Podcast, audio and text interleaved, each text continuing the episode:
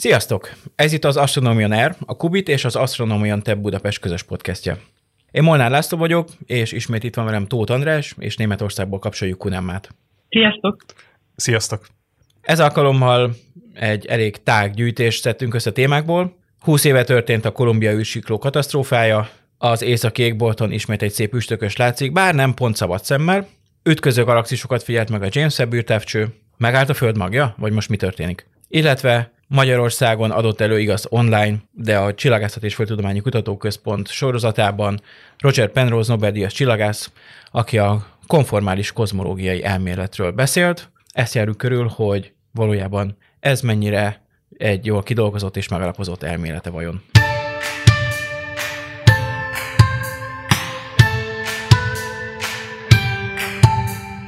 A podcastet a NASA történetének egyik legsúlyosabb tragédiájával kezdjük, a húsz évvel ezelőtti Kolumbia szerencsétlenséggel, ami kétezer-három február elsején történt, amikor az űrsikló a világűrből tért vissza a hétfős legénységével. A Houston irányítás a visszatérés során reggel kilenckor vesztette el a kapcsolatot az űrsiklóval, és mint néhány perccel később kiderült, a Kolumbia darabokra szakadt a légkörben. Aznap este George Bush amerikai elnök beszédében elmondta, hogy a Kolumbia elveszett, nincsenek túlélők, és nagyon fontos, hogy ez az esemény tizenhat hónappal a szeptember tizenegyedikei terrortámadások után történt. Egy újabb tragédián rázta meg ekkora az Egyesült Államokat. Szóval az űrrepülőgép sorsa már jóval korábban az indításkor megpecsételődött, amikor a külső üzemanyag tartályáról egy hőszigetelő darab nekiütközött az űrsikló bal szárnyának. És hát az egész tragédia egyik legfontosabb tanulsága talán az, hogy amikor ezt a felülésről készült videót a küldetés alatt a NASA szakemberei elemezték, arra jutottak, hogy ez nem jelent veszélyt az űrsiklóra nézve. Korábban történtek ilyen események, hogy felszálláskor ilyen szigetelő darabok neki zuhannak az űrsiklónak, csak nem okoztak problémát, vagy nem okoztak akkora problémát. Bizonyos szinten érthető, hogy, hogy miért döntött úgy a, a NASA, hogy folytatják a küldetést, mint hogyha nem történt volna semmi. Így időben visszanézve már tudjuk, hogy, hogy ez egy nagyon súlyos hiba volt. Az űrügynökségre helyeződő költségvetési nyomás, és az, hogy folyamatosan kellett produkálniuk ezeket az űrsikló indításokat, hogy a, a nemzetközi űrállomásnak az építése az előre haladjon. Tehát ez mind egy, egy ilyen folyamatos nyomást helyezett az űrügynökségre. A, a vizsgálat azt is feltárta, hogy amennyiben a NASA az indítás után öt nappal észleli, hogy itt súlyos baleset történt, akkor lehetőség lett volna az Atlantis űrsikló elindítására, ami meg tudta volna menteni a legénységet, ha valóban időben el tudják indítani. Bár persze tegyük hozzá, hogy bármilyen mentőakció az, az nagyon nehézkes, és, és valójában bizonytalan lett volna, kezdve attól, hogy valójában fel tud-e készülni, és el tud indulni a időben az Atlantis, kitartanak-e addig a Kolumbiának a készletei, hiszen az űrsiklók nem hosszú távú repülésre voltak tervezve. Ha fölmentek a nemzetközi űrállomáshoz, akkor ilyen nemzetközi űrállomás rendszerei szolgálták ki, illetve ami nem kellett, azt lekapcsolták. És hát a, ezen kívül igazából nagyon gyorsan ki kellett volna találni, hogy hogy jut oda az Atlantis, hogy jutnak hát az űrhajósok egyik űrsiklóról a másikra, anélkül, hogy mondjuk a két űrhajó, vagy az egyik. Igen, itt ugye a kritikus információ az, hogy a Kolumbia nem a nemzetközi űrállomást látogatta meg ezen küldetés során.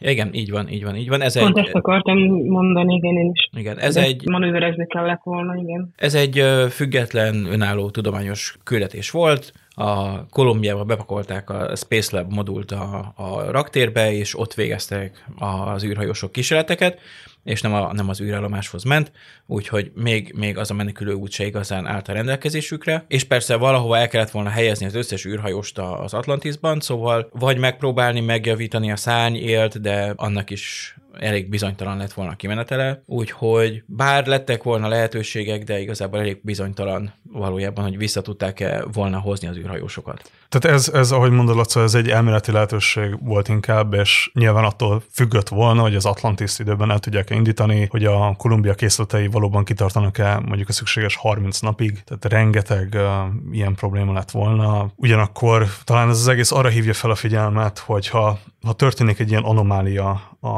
a kilövés vagy a küldetés egy-egy szakasza során, akkor talán még jobban oda kell ezekre figyelni, még tágabb körben kell ezeket átgondolni, és komolyan kell venni azokat a kritikus hangokat, amik egy súlyos problémára figyelmeztetnek. Ja, valójában a Kolumbia indításának már a, a maga az indítása is eléggé hányatott volt, tizenháromszor halasztották magát az indítást. Egyrészt ugye említettétek, hogy ez egy független küldetés volt, az S T S száz hetes számú. A nagyobb prioritású, mondjuk a nemzetközi űrállomást meglátogató küldetéseket hamarabb indították el, így esetett az, hogy ugyan száz hetes volt a küldetés, S T S száz hét, de igazából a száz tizenhármas számú jelű küldetés után indult el Kolumbia erre a végzetes útra, és hát voltak már technikai jellegű problémák az indítás előtt is, ugye, amit említettek. Karbantartási műveletek, amelyek szintén tovább tartottak, mint ahogy tervezték, mert azért volt probléma sajnos. Ja, az a baj, hogy, hogy a Challenger katasztrófa után, és aztán a Kolumbia katasztrófája után is hoztak plusz biztonsági intézkedést a NASA-nál,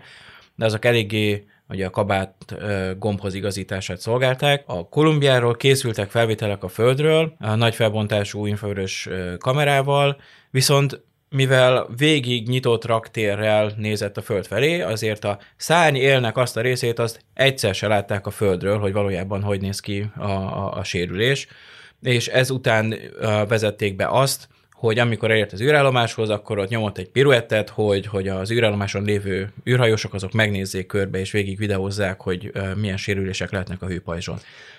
Ugyanígy a kabát gombhoz igazítása volt az, hogy volt rajtuk ugyan űrruha, mert a, ugye a korábbi tapasztalatok alapján mégiscsak úgy gondolták, hogy nem melegítőben kéne leereszkedni az űrből, viszont az egész irányítópult, szék, gombok, az nem úgy volt tervezve, hogy, hogy, hogy, hogy az ott elférjen. Tehát az űrruha rajtuk volt, nagy rész, viszont nem volt rajtuk kesztyű, mert különben nem tudták volna a gombokat nyomkodni.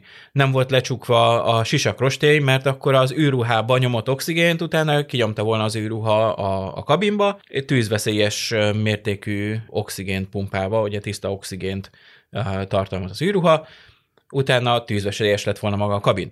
Úgyhogy valójában mikor már elkezdett szétszakadni az űrsikló, és, és végül a kabin is uh, kiukadt, és, és ugye ki, uh, kiszökött bele a levegő, már nem volt esélyük utána bármit tenni. Gyakorlatilag azonnal elájultak az oxigénhiánytól, és aztán ugye elérte őket a végzet.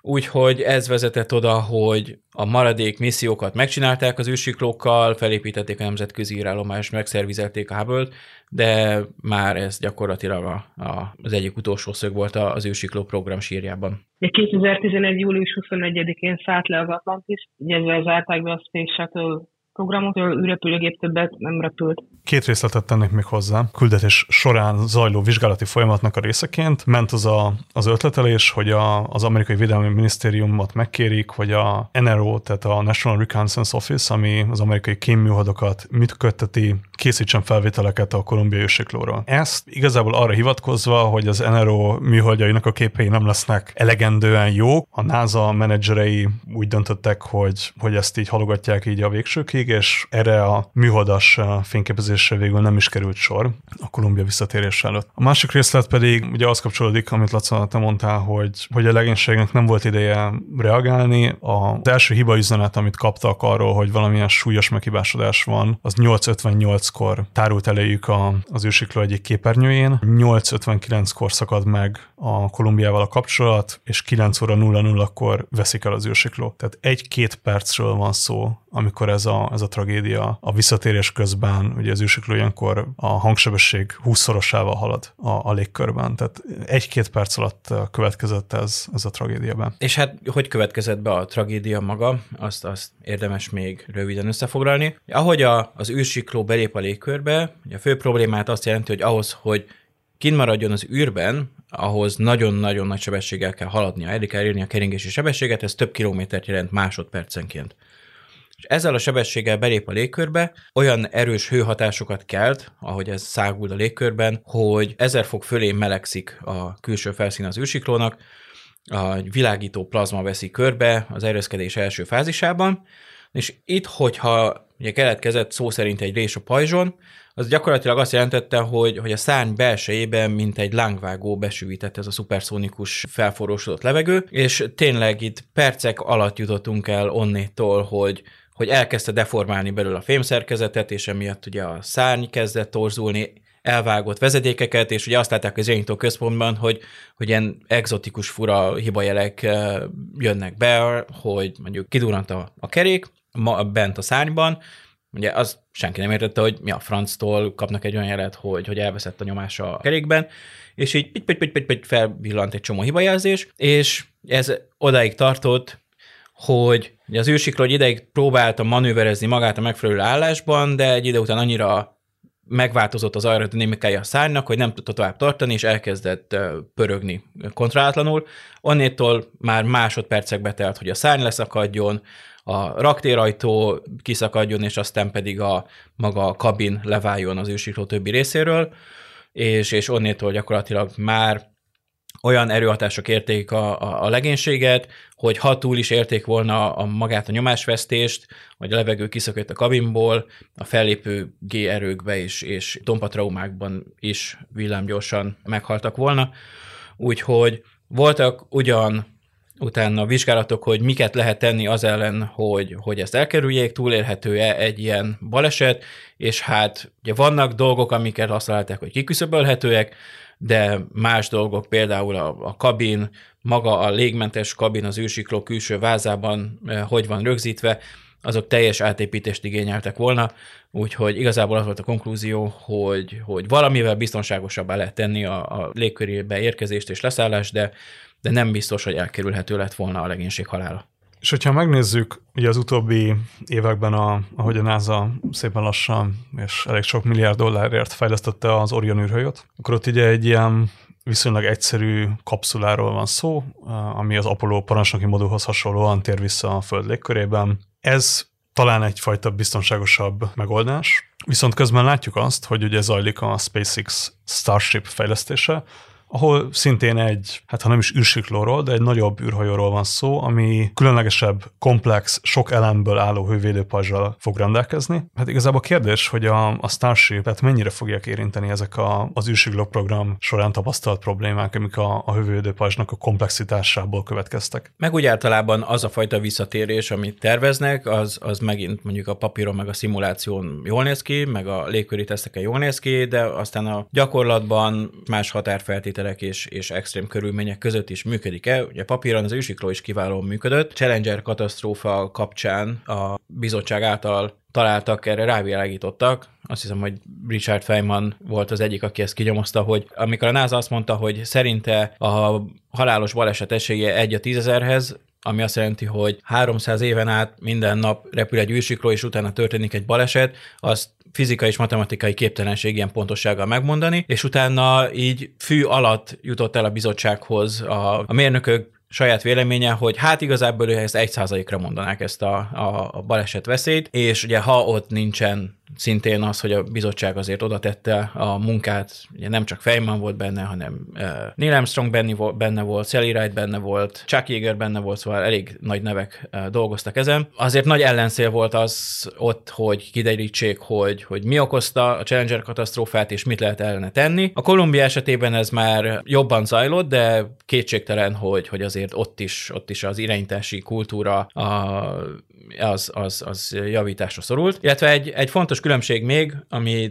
nemrég olvastam, hogy, hogy például amíg a Challengernek a maradványai azok el vannak zárva valami raktárban, a Kolumbia maradványai, legalábbis bizonyos részei, a szárnyélek, azok a mai napig hozzáférhetőek és kutathatóak. Tehát, hogyha egy mérnök azt akarja felmérni, hogy mondjuk, ha, ha besűvít a szárnyba az ezer fokos levegő szuperszonikus sugárként, akkor az pontosan hogy fogja megolvasztani, és hogyan fröcsög aztán az olvat fém a hővédőpajzsra, akkor, akkor ehhez ő hozzáfér, és meg lehet tudja nézni, és, és tud biztonságosabb űrhajókat tervezni. Úgyhogy, úgyhogy legalább ilyen szempontból ez a vizsgálat pozitívabb hangulatban zárult.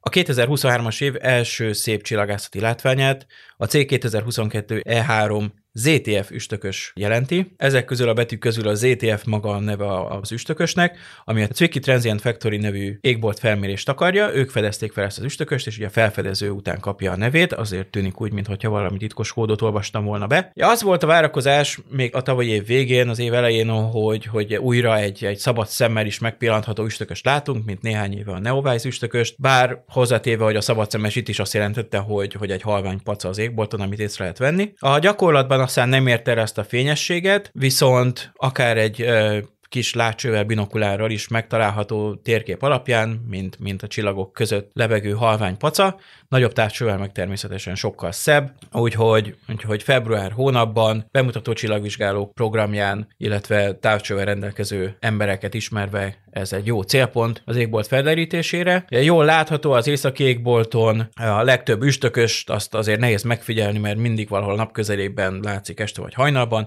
Ez a túloldalon van, az esti égbolton szépen megfigyelhető, úgyhogy sajnos úgy nem fogja senki meglátni, hogy kiáll este az égboltra, és, és, és ott van, de ha el tudtok jutni, még amikor ez adásba kerül, remélhetőleg szintén látható lesz távcsővel, úgyhogy a bemutatókon, illetve csillagvizsgálókban még elcsíphető ez az üstökös. Ne várjuk azt, hogy olyan lesz, mint az asztrofotokon. Nem, azok mindig, mindig becsapósak, tehát nem, tehát, illetve az embernek van egy óriási távcsöve, egy egy-két-három méteres, akkor biztos szép zöld abban, szabad szemmel is, de azért igen, tehát a fotók azok nagyon szépek, meg tényleg érdekes szögben állnak a különböző csóvák, de, de azért távcsővel ez egy ilyen elkenődött paca lesz. Arra már én kaptam kérdés, hogy az a fényes pötty, amit este látnak az emberek, az üstököse, sajnos nem. Nem, most az esti égbolton a bolygók látszanak, a Vénusz, az S-hajnalcsillag, a nagyon-nagyon fényes világító pötty az esti égbolton, és fölötte egy kicsit halványabb például Jupiter, az üstökösök azok nem így néznek ki, azok, azok ilyen elkenődött pacák valójában szabad szemmel. Valójában nem múlik már szerintem el adás anélkül, hogy ne térnénk ki James Webb eredményekre, és valószínűleg ezzel a továbbiakban is együtt kell élnünk, mert beváltja a hozzáfűzött reményeket, úgyhogy ezúttal Emma szállít nekünk ütköző galaxisokat. Méghozzá egy hasonlóan telefonkód nevű ütköző galaxis párról fogok beszélni, mint ami az előbb Laca beszéltél az üstökösről, csak őt kettő C V, mint Zwicky nulla kilencvenhatnak hívják. Ez egy nagyon szép ütköző galaxisok párja, kb. ötszáz millió fényévre található a Földtől a Delfin csillagképben, ami felé irányították a J W S T, a James Webb Space Telescope-nak a MIRI, azaz a közép, közepes infravörös tartományban érzékeny berendezését, ugye ez egy kamera és egy spektroszkóp is egyszerre, ami öt és huszonnyolc mikrométer között érzékeny. Ez ugye a közepes infravörös hullámhosszát jelenti, amit az emberi szem már nem lát, erre nem vagyunk érzékenyek. Japán és amerikai kutatók kétezer-huszonkettő júliusában figyelték meg ezt az égterületet, ahol ez a szép összeütköző galaxispár található, mégpedig arra voltak kíváncsiak, hogy a Spitzer űrtávcső, szintén infravörös űrtávcső által már kétezer-tizenkettőben azonosított terület picike térrész, ahonnan a galaxis infravörös sugárzásának kb. hetven százaléka érkezik, az pontosan hol is található. A Spitzernek nem volt meg az érzékenysége és a felbontása ahhoz, hogy pontosan be tudják lőni ezt a kis térrészt, a J W S T-nek pedig már megvolt, ezért újra megfigyelték ezt a területet, és kétezer-huszonkettő. november tizenötödikén meg is jelentették ezek a kutatók a tanulmányukat az E B C Letters nevű folyóiratban. Ugye ezt a galaxis párt porlepibe optikaiban nem is igazán lehet, és U V-ban sem lehet látni ezt a térést, ugye ezért kellett az infravörös hullámhosszban megfigyelni ezt az objektumot, ami tényleg szinte minden túlragyog infravörösben a galaxisban. Azonosították a J W S T-vel ezt a legfeljebb ötszázhetven fényév sugarú térrészt, amiből ugye közepes infravörös hullámhosszú sugárzás több mint hetven százaléka érkezik. Összevetve ezt a galaxispár kb. hatvanötezer fényévnyi méretével, ez egy igencsak picike térrésznek mondható. Ha megvan a pozíciója ennek a térrésznek, ezt úgy kell elképzelni, hogy ugye, optikaiban ugye a Hubble Space Telescope-val, H S T-vel már készítettek képeket, tényleg egy a déli részen egy ilyen szétcintált, irreguláris galaxis látható. Tőle északkeleti irányban egy viszonylag rendezettebb, talán még spirálnak is mondható galaxis képe tűnik föl, és a, a délen, déli irányban látható irreguláris, kicsit széttépett galaxistól északnyugatra található egy terület, ami optikaiban, ugye a H S T-vel nagyon-nagyon halvány, viszont amikor a Spitzerrel rámértek, akkor ott már azért lehetett látni, hogy vannak ilyen kis csomócskák, viszont ugye felhasználva a J W S T-nek az igazán különleges felbontását, illetve érzékenységét, kutatók a lehető leg jelenlegi legteljesebb, legpontosabb méréseket tudták megtenni, és azonosítottak tizenkét darab ilyen csomót, amiből öt teljesen új felfedezés ezen a térrészen. De még egyszer optikaiban ez nem látható, tehát a J W S T szemei kellettek, érzékeny műszerei kellettek ehhez. Ugye megvan a pozíció, a következő kérdése a kutatóknak, amire majd választ keresnek, az az, hogy mi is a hajtómotorja ennek a picike térrésznek. Itt a csillagontás felelős, azért a hihetetlenül nagy infravörös sugárzásért, vagy pedig egy masszív, vagy akár több masszív fekete lyuk hajtja ezt a motort, ami igazából fölfényesíti ezt az egész térrészt.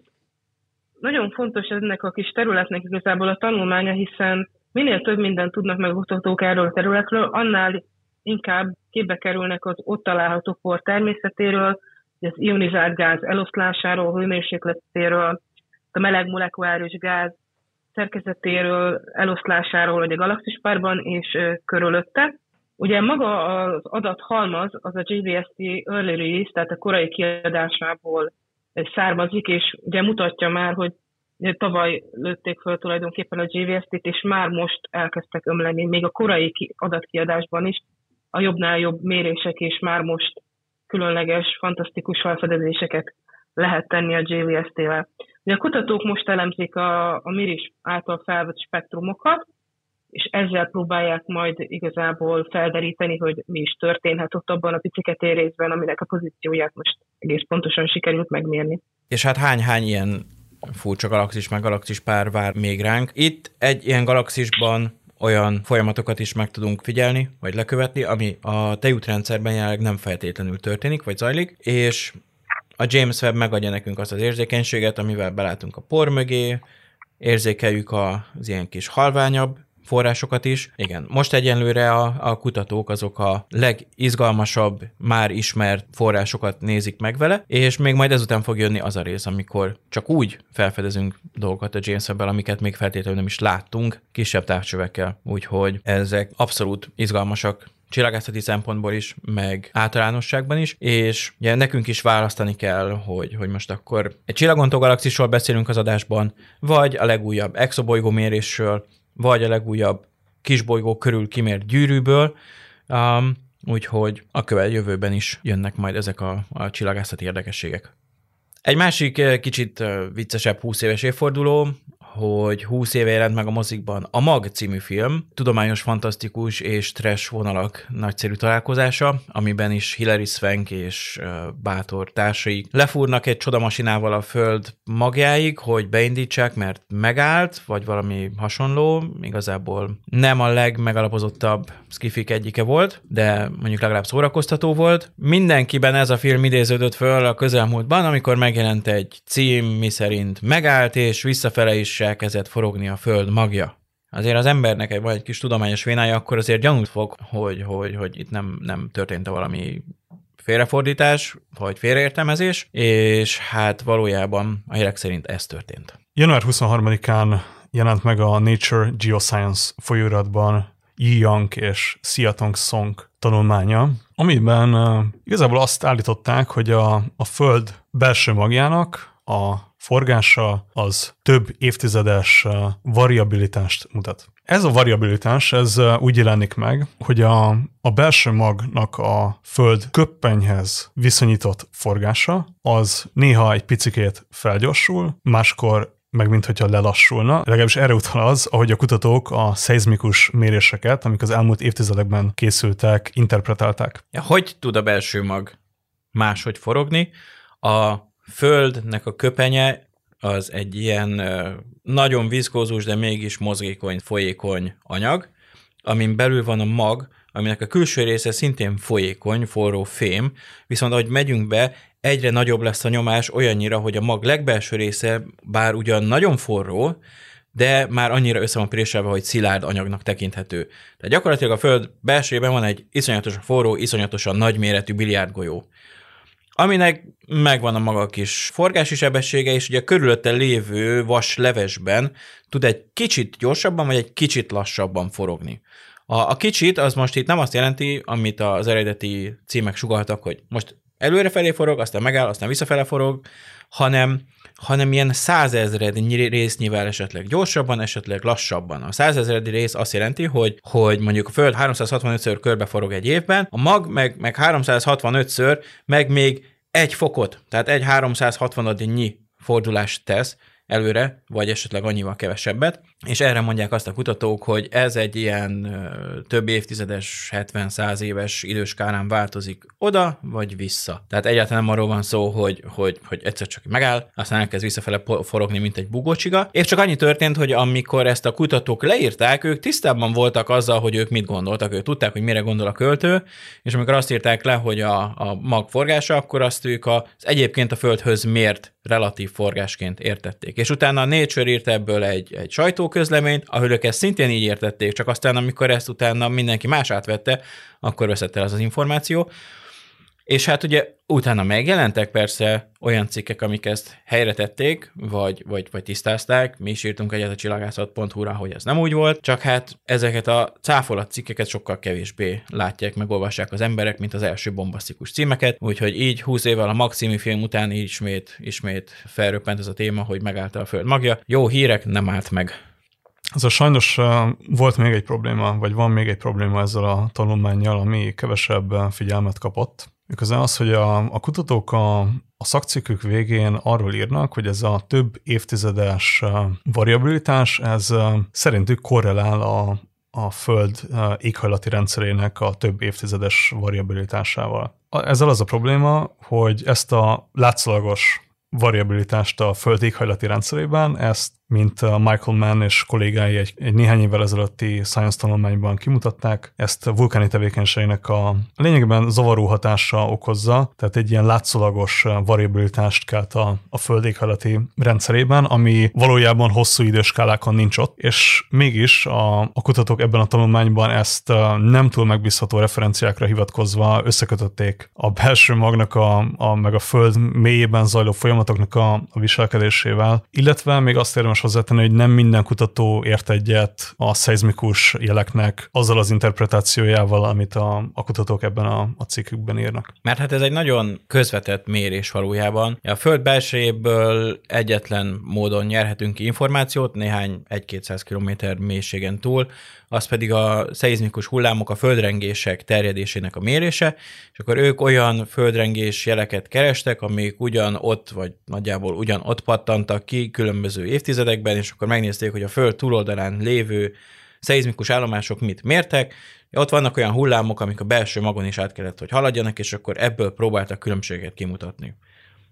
Ez azért már tudományos szempontból egy, egy veszélyes játék, hogy, hogy itt mi az, amit még elfogadunk jelnek, és mi az, mondjuk, ami a különböző mérőállomások, műszerek, adatfeldolgozások közötti különbségekből ered. Úgyhogy Úgyhogy valóban vannak, akik eleve azt az eredményt is kétkedve fogadják. Ezek a mérések ki tudják mutatni azt, hogy lassul vagy gyorsul a Föld belső magja. A bolygóknak a belső struktúrájának a megértése az nem egy triviális feladat.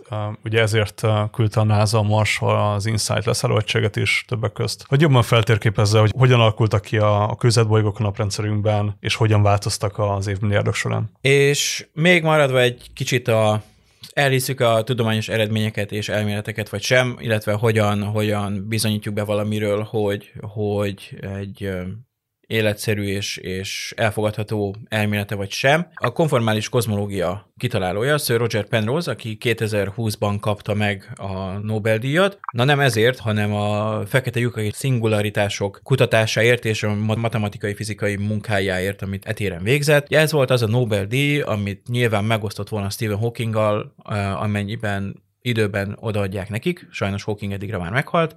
Penrose a huszadik század egyik legkiemelkedőbb fizikusa, és teljesen megérdemelten kapta ezt a díjat, még ha nem is volt annyira népszerű és benne a populáris körökben, mint Hawking, és ő volt a Csillagászat és Földtudományi Kutatóközpont Csillagászati Intézetének Nobel szeminárium sorozata első igazi Nobel-díjas előadója. Nobel közeli embereket, mint Jocelyn Bell Burnett már sikerült megnyernünk, hogy, hogy adjon elő, és idén lesz még Nobel-díjasunk is, de, de Sir Roger volt az első, aki bár online, de, de eljött hozzánk és beszélt, és hát ugye a témája az a konformális kozmológia volt.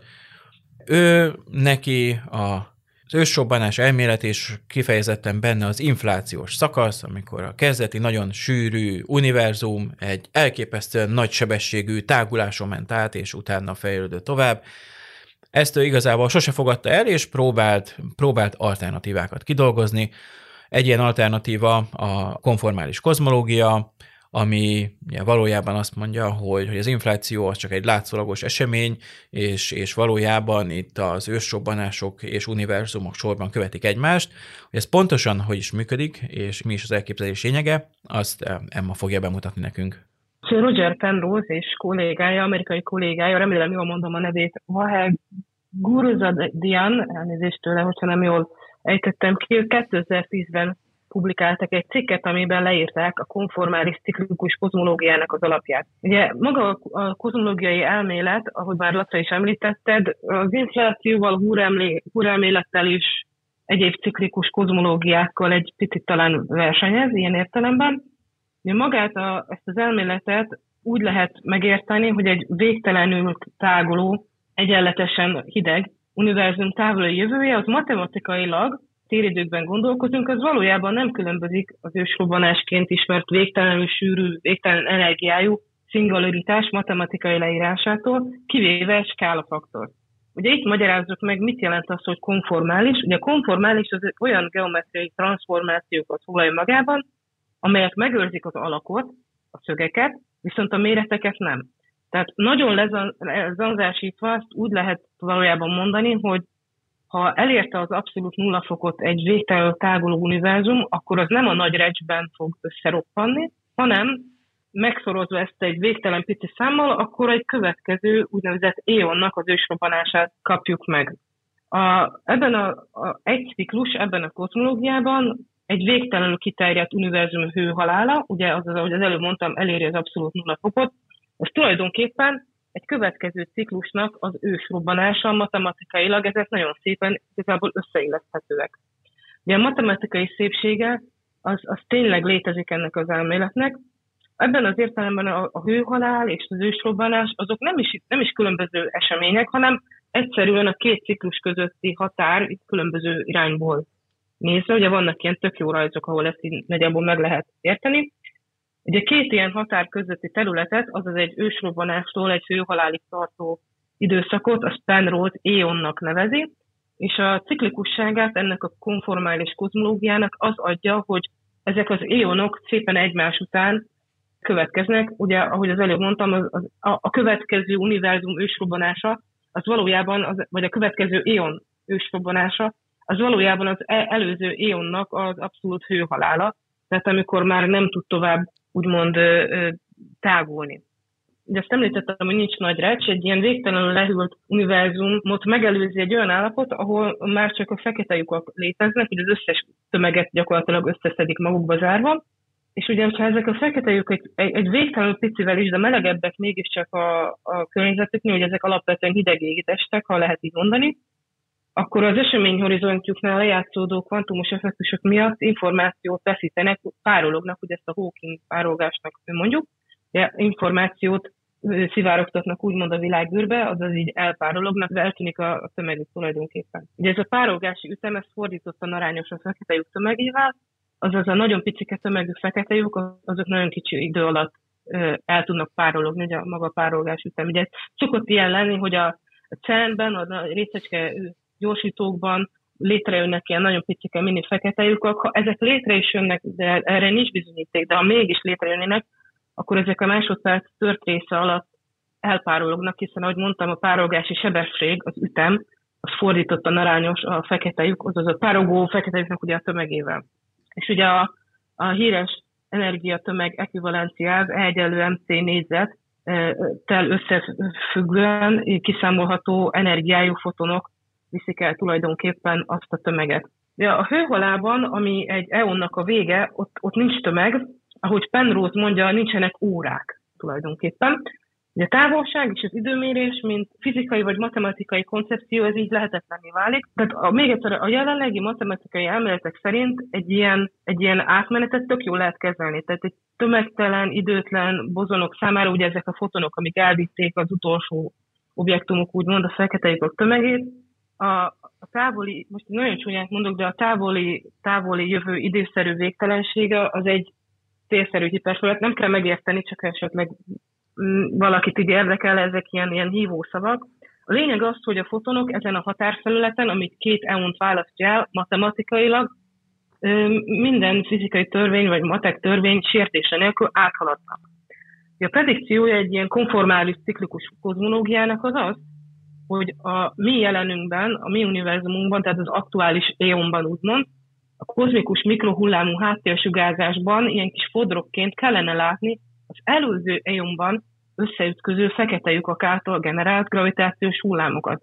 Most ez egy, ugye maga a, a kozmikus mikrohullámú háttérsugárzás alapból egy, egy meg, meglehetősen anizotróp sugárzás, tehát ebben a jelenleg ismert mintázatokon felül kellene még, még kisebb, még picikébb mintázatot keresni. Úgy, úgy lehet elképzelni, hogy a, mondjuk egy, egy vízfelszínre, vagy egy tóba beledobunk egy, egy sziklát, és akkor az ugye fodrozza a vizet, és akkor utána dobunk egy picike kavicsot, és az egy nagyon picikét fodrozza az eleve elég vadul hullámzó vizet. Tehát valami ilyesmi effektust keresünk. Ugye, ugye ha fotonok át tudnak jönni, úgymond a, az éonokat elválasztó úgymond határfelület közül, ahol matematikailag tulajdonképpen egy, egy nagyítás, vagy inkább egy zsugorítás történik, ugye a gravitációs hullámok is ugyanúgy átjönnek, ugye ezért várjuk, hogy akár lehet látni ezeket a gravitációs hullámokat a kozmikus mikrohullámú háttérsugárzásban. Ahogy említettem, ez a konformális ciklikus kozmológia, ez összeilleszthető Einstein relativitása elméletével, meg is old néhány kozmológiai problémát, de az nem világos, hogy ezt az abszolút hőhalát, ahol nincs tömeg, tehát nem létezik tömeg, ezt, ezt hogyan lehet elérni, hogyan tűnik el az összes tömeg. Hogyan bomlanak el például a fermionok? Ugye itt van az elektron, ami ugye egy negatív töltésű, a jelenlegi standard részecske fizikai modellben, ez egy ö, oszthatatlan részecske, ez nem tud tovább bomlani az elektron. Ha megengedjük azt, hogy sértse az elektronbomlás a töltés megmaradás törvényét, amit nem engedhetünk meg, de tegyük fel, akkor ugye egy fotonra is egy neutrinónak bomlana, de még egyszer ez, ez sért egy megmaradási, egy komoly megmaradási törvényt sért, úgyhogy standard részecskei fizikai modellt, ha vesszük, akkor ez ennek a konformális ciklikus kozmológiának meg kellene magyarázni egy csomó mindent, ami, amit össze kellene illeszteni egy csomó mindent a jelenlegi ismereteinkkel, amit nem tud anélkül megtenni, hogy ezeket az ismereteket, ezeket sértse. Vagy hát ezeket a törvényeket, amiket jelenleg elfogadunk, leillesztettük a fizikai modellbe, ami leírja az általunk ismert univerzumot, azokat sértse. Úgyhogy hát Penrose kedvét nem szegi, ezek a, ezek a dolgok, tehát igen, masszív előadássorozatot tartott, meg még tart is, illetve könyveket is írt a témában. Igazából azt mondja, hogy a, a konformális ciklikus kozmológia matematikai szépségét kár volna feláldozni, vagy elveszni, hagyni úgymond a, a vízjelbe földhöz ragadtabb fizikai tudományok nevében. Hát kíváncsi vagyok a jövőjére ennek a... Valóban matematikailag tök szép, csak hát nem igazán illeszthető jelenleg be a fizikai világról alkotott ismereteinkbe, úgyhogy ez is felvet bizonyos ilyen hype faktorokat. Hát érdekes lesz az utóélet ennek az elméletnek.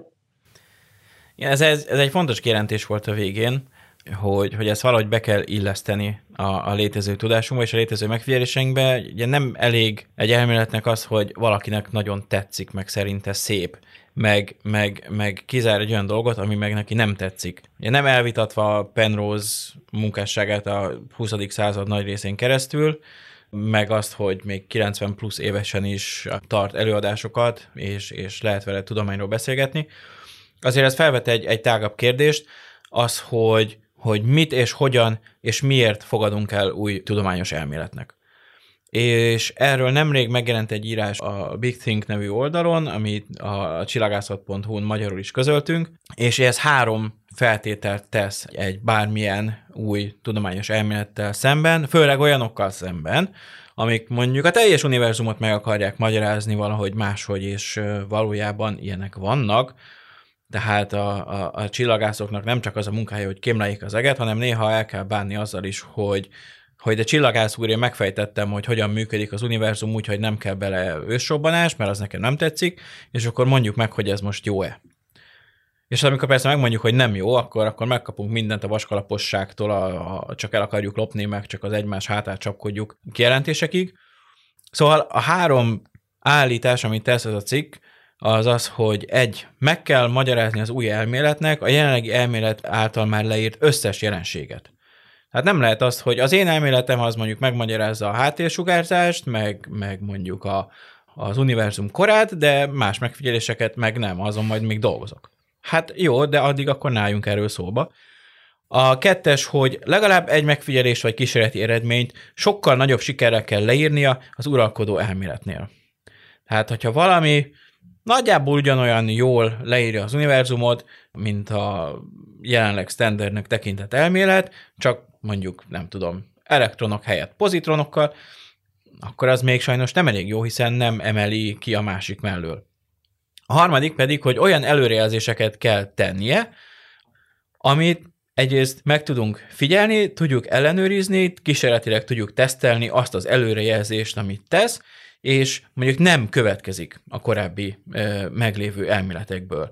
Tehát ezt ugye Penrose cé cé cé elmélete teljesíti azzal, hogy márpedig, hogyha mi alaposan megnézzük, hogy a kozmikus mikrohullám háttérsugárzás hogy néz ki, abban látnunk kéne ilyen hidegebb, meg sötétebb területeket, amik az utolsó elpárolgó fekete lyukak, vagy összeadó fekete lyukaknak a lenyomatai.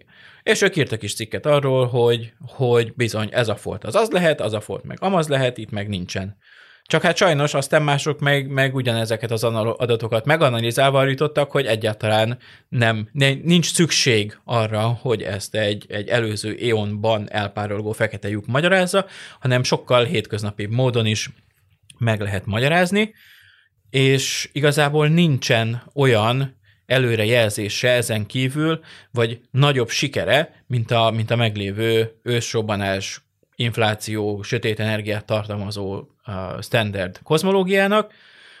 Pusztán az, hogy, hogy, hogy nekik nem tetszik az, hogy benne van az infláció, és akarnak csinálni egy olyan modellt, ami ezt kiejti, az nem elégséges feltétel ahhoz, hogy ez, ez emiatt lecseréljük a meglévő modelljeinket. A, az infláció az tényleg olyan, hogy az embernek belefájdul a feje, hogyha túl sokat gondolkozik rajta, hogy hogy lehet az, hogy az univerzum egyszer csak sok százszorosára, sőt, még többszörösére több nagyságrendet uh, átlépve. Hát két-háromszáz van az exponensben, akkor a a másodperc több része alatt. A jelenlegi méret a kétszáz-háromszázadikon méretére nőtt, tehát valami brutál. Igen, igen. Hogy tényleg egy... nehéz felfogni egyáltalán.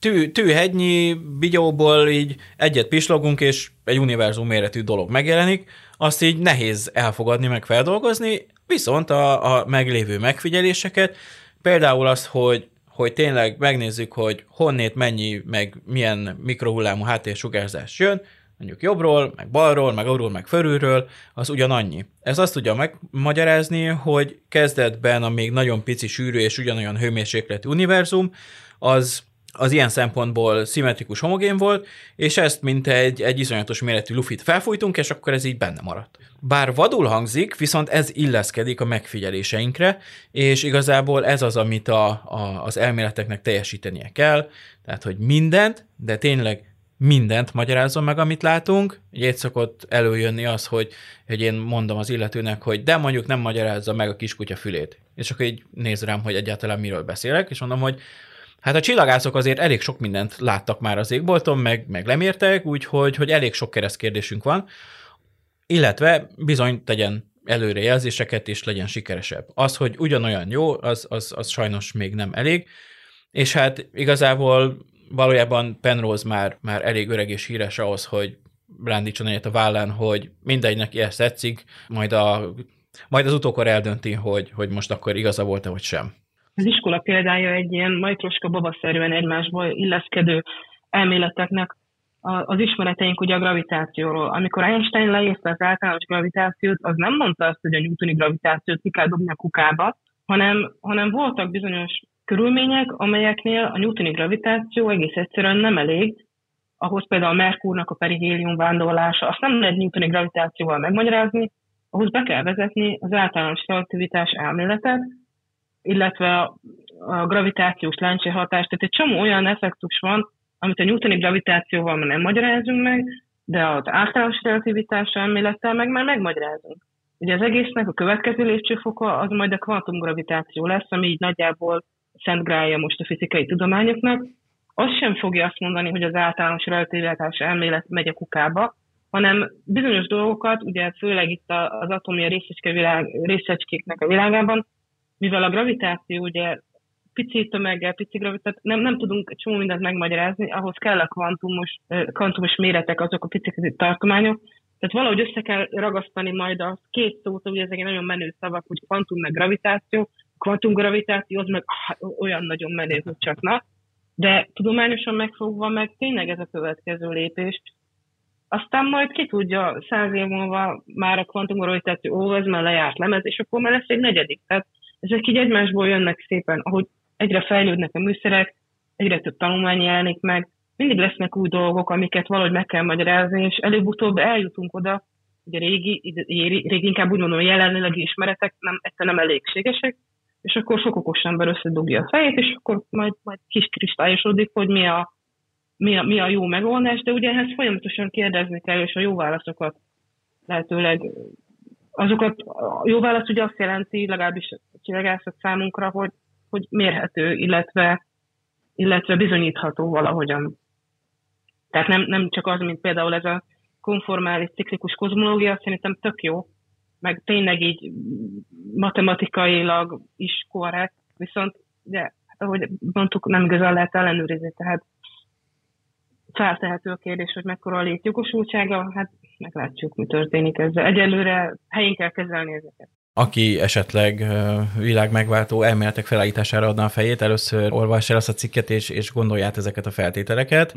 Nem szeretnénk mi mindig ezt megírni és lelombozni az embereket egyesével személyesen. A csillagászat tárház az sokkal szélesebb annál, mint amit az ember egy kis internetes keresgetéssel összeszed, úgyhogy némi tehát alázattal kell a tudományhoz fordulni, és az adatokhoz fordulni, és elméleteket felállítani. Ettől függetlenül lehet, ott van mindenkiben, vagy hát ott van sok kutatóban a Nobel-díjas potenciál, csak igazolni kell, hogy igaza van. Nos, ez volt már a, a, az Astronomy on Air. Köszönjük, hogy velünk tartottatok. Szépen lineárisan haladtunk a nagyon szomorú témától az egészen viccesig. Köszönöm ezúttal is Tóth Andrásnak és Kun Emmának, hogy itt voltak velünk. Kövessetek minket a megfelelő podcast felületeken, és találkozunk legközelebb. Sziasztok! Sziasztok! Sziasztok!